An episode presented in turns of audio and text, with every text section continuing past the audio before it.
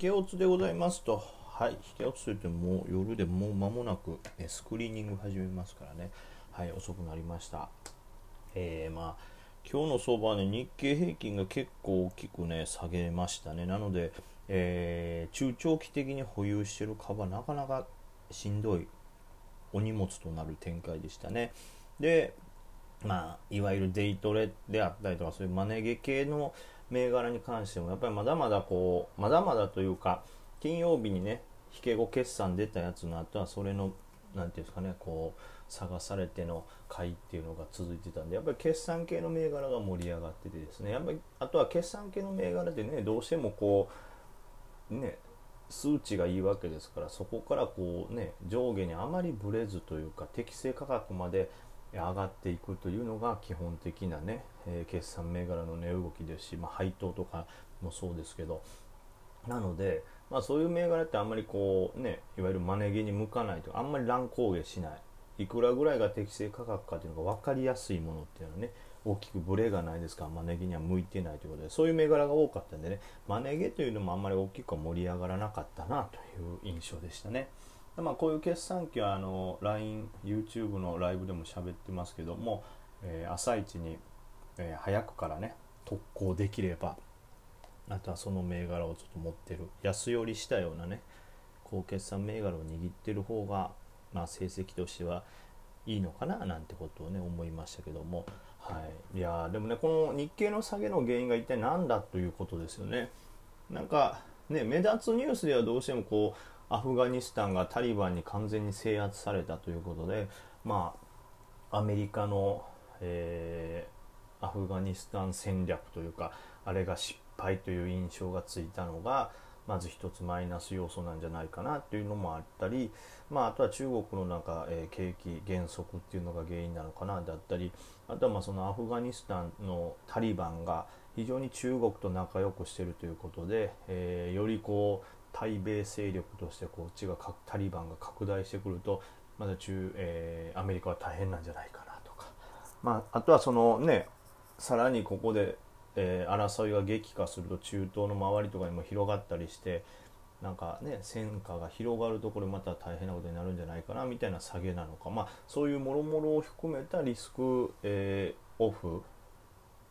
の売りなのかなというのとあとは単純に日本のこのねデルタ株が全然広がりをね衰えを見せない広がり続けてるっていうのもあるんでそれを懸念してるのかなというのもあったり、まあ、そもそもチャートの位置がそもそも良くなかったからねもともと売りが強いっていうのもあるのかなとか、まあ、その辺いろいろちょっと難しいとこですね判断が、まあ、むしろ何が原因かにによって下げてるかっていうのを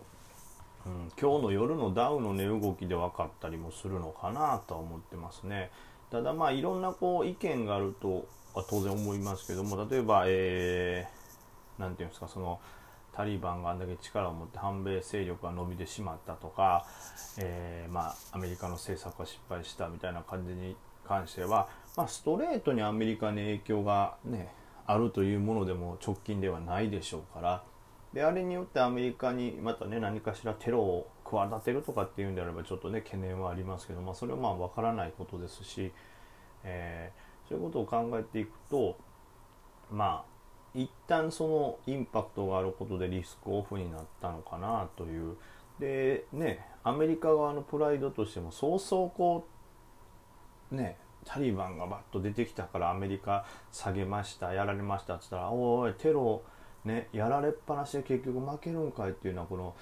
アメリカの印象も悪いですし、まあ、アメリカの今後の治安を守る意味でもねテロに屈したことになってしまいますからそれはそう簡単にこう認めないのかなということでその場合だとね経済も嫌でも盛り上げてくるのかなとか、まあ、やっぱりいろんな思惑があるんでねなかなかはっきりとは見えないですけども、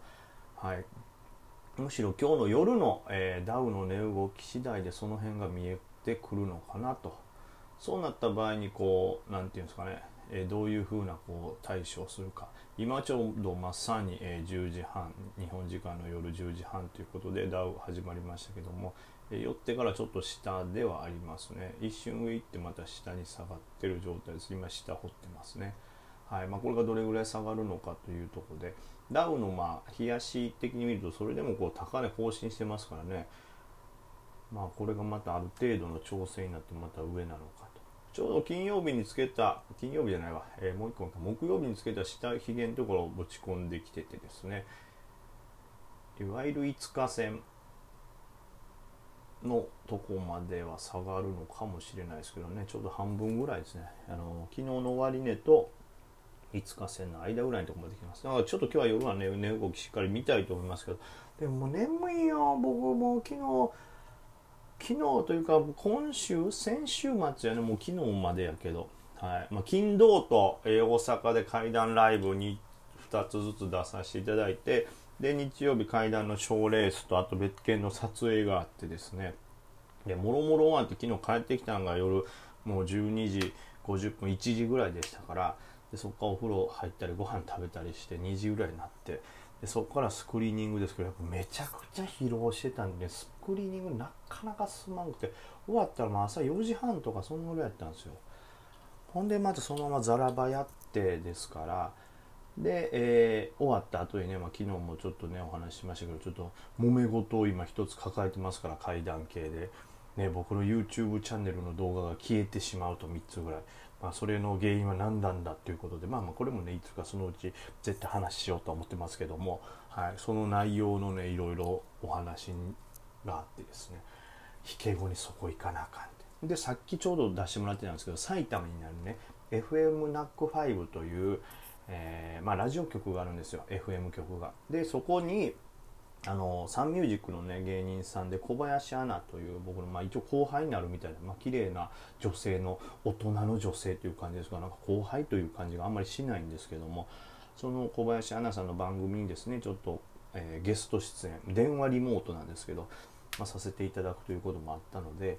まあまあよりずっと置きっぱなしなかなかスタミナが持たないという感じでですね。まあ、今日お昼申し訳ないですけどラジオはもうちょっとんちょっと仮眠を取るということで休ませていただきましたけど、まあ、頻繁に休んでるからもう今更何言ってんねんって感じでしょうけどはい。ということで、えー、まあ後ほどちょっとスクリーニングの YouTube ライブやりますけども、うんまあ、ダウを気にしつつのあの嫌な面倒くさいスクリーニングになると思います。で、えー、明日からですね、一応まあ、決算まだある、今日も決算発表あったのはありましたし、明日も決算発表あるのはあるんですけど、先週の金曜日で、まあ、大方は終了という感じなんで、まあ今日、そして明日、高決算やけど、もう一回見直そうみたいな会が明日ぐらいまではちょっとあるかなとは思いますけども、え基本的には、明日からはまあ、いわゆる間の時間、決算と決算の間の時間っていう感じになるんで、いわゆる今まで通りいくとマネ毛が盛り上がるようなタイミングになってくると思うんで、えー、材料系 IR とかでもね、あのー、決済にも、I えー、材料何か新しい発表ニュースリリースがあったところの方が反応が良かったりそういうニュースリリース自体も増えてくると思うんで、えー、その辺をしっかり精査してスクリーニングしていこうというのとあとはやっぱりチャート的に反発するような、えテクニカルの面でも決算期に比べると小型株反応良くなってくると思うのでその辺を狙っていきたいなという感じですね。あとはまあこの辺はもう本当難しいですけど場中にね多分発表されるような IR 材料っていうのも今までより増えてくるんでそれにこう素早く乗ると、まあ、ランシステムなんかがねそうでしたけどあんなに乗れてたらですねバッと言ってたやろうなと。ただこのマネ毛がわっと盛り上がるということは同時に空売り勢もね元気になってきますから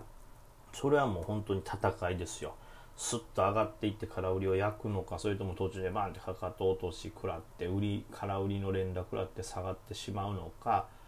またまたその空売りの連打を飲み込み切って反転するのかみたいな、はい、いろんな思惑ありますけどまあマネギが盛り上がるということは当然買い圧もバーンって強くなって焼き尽くすという力も強いんですけどもその分それが、ね、注目を浴びるんで空売りもバーンと入ってくるんで激しい動きになるものが増えると思います。で、まあ、この値幅が出るということは、えー、利益取りやすいですからね。デイトレ税急騰を狙っているマネゲ税としては。はい、そういう意味で、えー、マネゲのターンが来るのではということになりますけども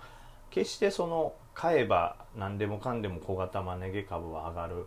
えー、勝てるっていうわけではなくそのマネゲ株に資金が流入して目立ちやすくなることで、えー、乱高下する、え値幅が、え大きくなるという意識で、え僕はいますので、はい、そのいう戦い方を意識していこうかなと思っております。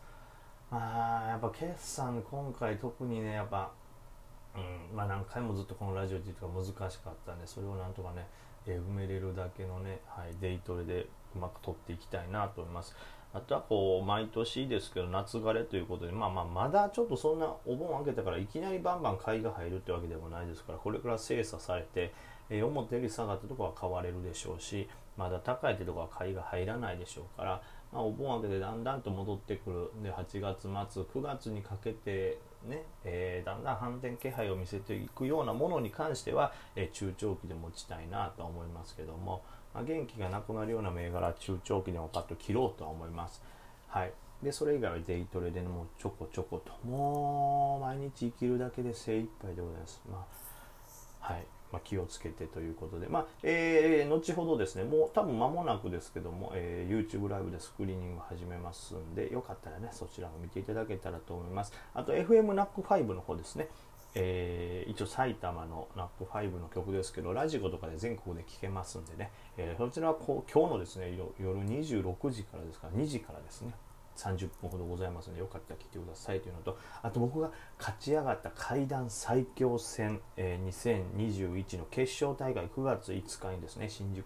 新宿じゃない、渋谷のあるユーロライブというところでやりますので、はい、なかなかこの株のラジオで今まで告知なんてしなかったですけども、はい、機会があったら、はい、お願いいたします。ということと、あと質問もね、いくつかいただいてるんで、ちょっと今週はね、えー、階段まであのパツパツで動けなかったんですけども、質問も答えさせていただこうと思っているので、はい、そちらもお待ちくださいということで、はい、ご安全に。今のご安全にはいらないご安全には